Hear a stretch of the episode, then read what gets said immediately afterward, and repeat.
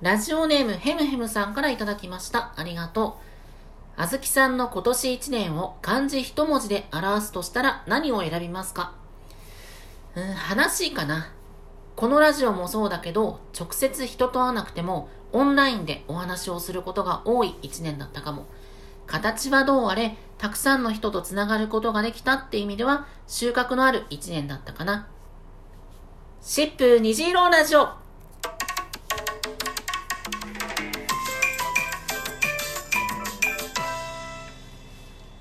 どうもこんばんは。シップ虹色ラジオ第16回のお時間です。お相手はシップスタッフのあずきです。シップに関する様々な情報やセクシャリティ、ジェンダーに関するお話を毎月第2、第4月曜日にお届けしていきます。というわけで今回のトークテーマはこちら。2021年はどんな1年だった？今年最後のシップ虹色ラジオ1年を振り返りながら一緒に忘年会をしましょう。今年1年で考えたこと、感じたこと、達成できたことや積み残した課題、印象深い出来事や体験などなど、リスナーのみんなからエピソードを募集しました。今回も最後までお付き合いください。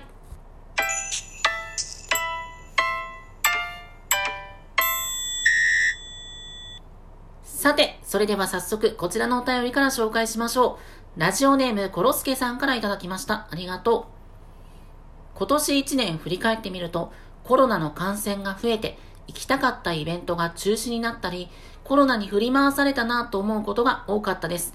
でも、一ついいことというか、家でできる楽しみを増やそうと、今までほとんどしていなかった自炊に挑戦しました。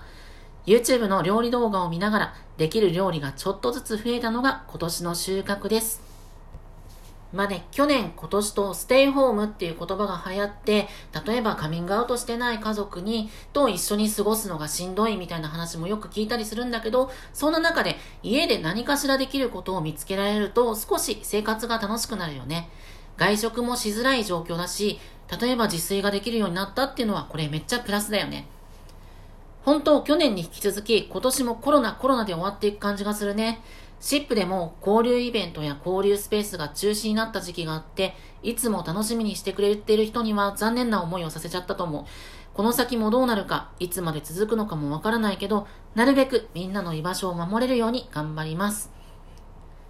続きましてはこちら。ラジオネームタックさんからいただきました。ありがとう。先日、小学校5、6年の時の担任の先生が来年の3月で退職するので、同じクラスだったみんなで先生に何かしませんかっていうグループを作ったので、そこに入ってねというメッセージが突然送られてきました。私は6年生の途中で親の仕事の都合でその学校を転校したのですが、それでも卒アルに乗せてくれたり、会いに行くと毎回ご飯に連れて行ってくれたり、卒業してからも先生には色々とお世話になりました。早速招待されたグループに入ると、20年以上経っていたのですが、当時のクラスほぼ全員の名前がありました。時が経ってもみんなが繋がれる嬉しさや当時の懐かしさで感無量でした。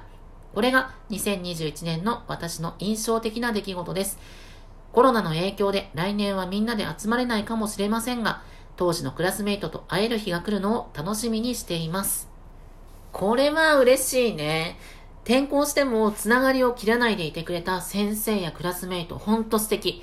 ぜひ、このつながりを大事にしてね。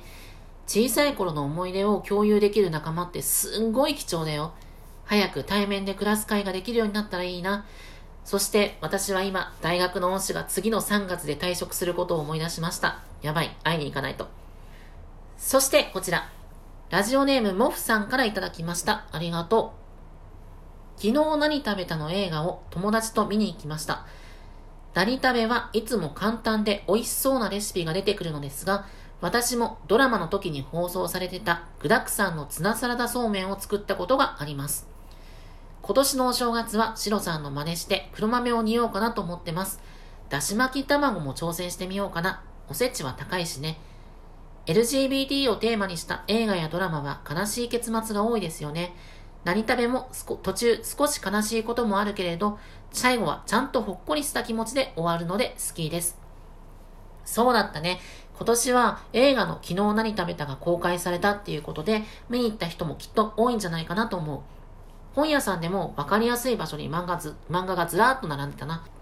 料理をテーマにした作品って自分でも作ってみようとか食べに行きたいって思わせてくれるところが本当いいよね。ワクワクする感じがする。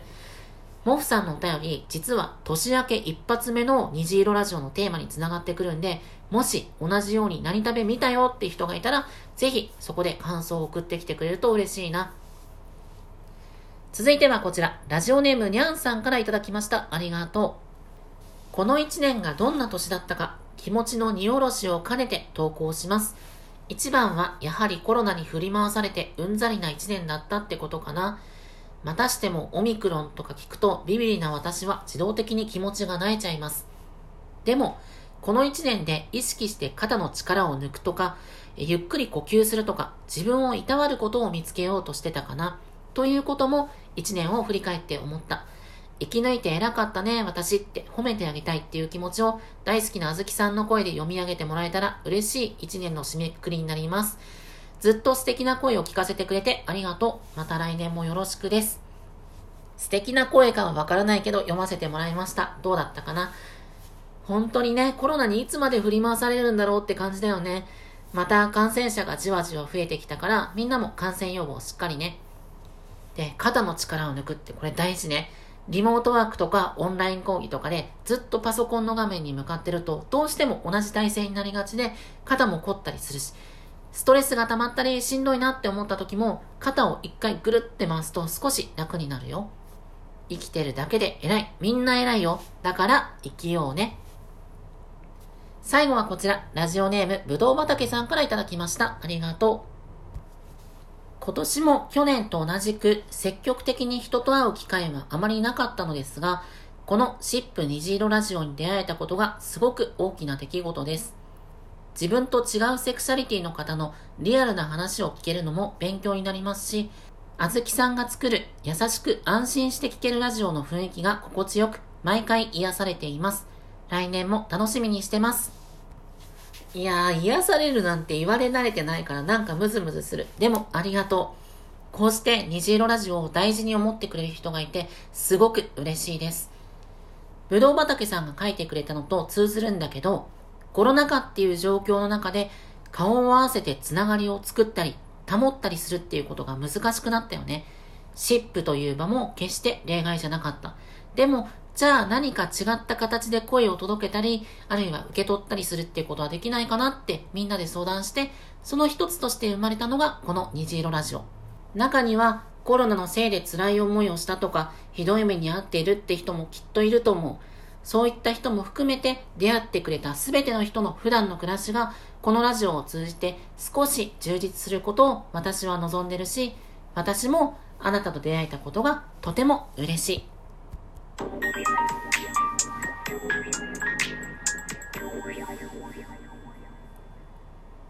そんなわけで今日は2021年はどんな1年だった？というテーマでお話ししてきました。いかがだったでしょうか？たくさんのお便り、本当にありがとう。次回の配信は2022年1月10日月曜日。配信がスタートしたら、シップの公式ツイッター、アットマークシップアンダーバーオフィシャルや公式フェイスブックページでもお知らせします。次回のテーマは、セクマイをテーマにした作品を語り合おう。映画やドラマ、演劇、小説、漫画など、セクマイの登場する作品や、セクシャリティをテーマにした作品で、あなたのおすすめを教えてください。年明け1月5日水曜日まで受け付けています。その他にも、シップ虹色ラジオでは、特に期限を設けず、リスナーのあなたからのお便りを募集しています。毎回冒頭で紹介するような、私あずきに聞いてみたい簡単な質問や、番組の感想、セクシャリティに関わるお悩み相談、何でも構いません。番組内で読めるものはなるべく読んでいくので、読まれたくないお便りには読まないでって書いておいてね。すべてのお便りは質問を送るのボタンからお送りください。ということで、シップ虹色ラジオ第16回の放送はここまで。4月にスタートして早いものでもう16回。累計の再生回数はもうすぐ9000回を数えようとしています。これだけたくさん聞いてもらえたことに、あずきをはじめ、シップスタッフ一同とても感激しています。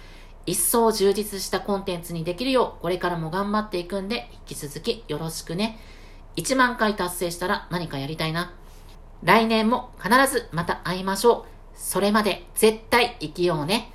お相手はシップスタッフのあずきでした。良いお年を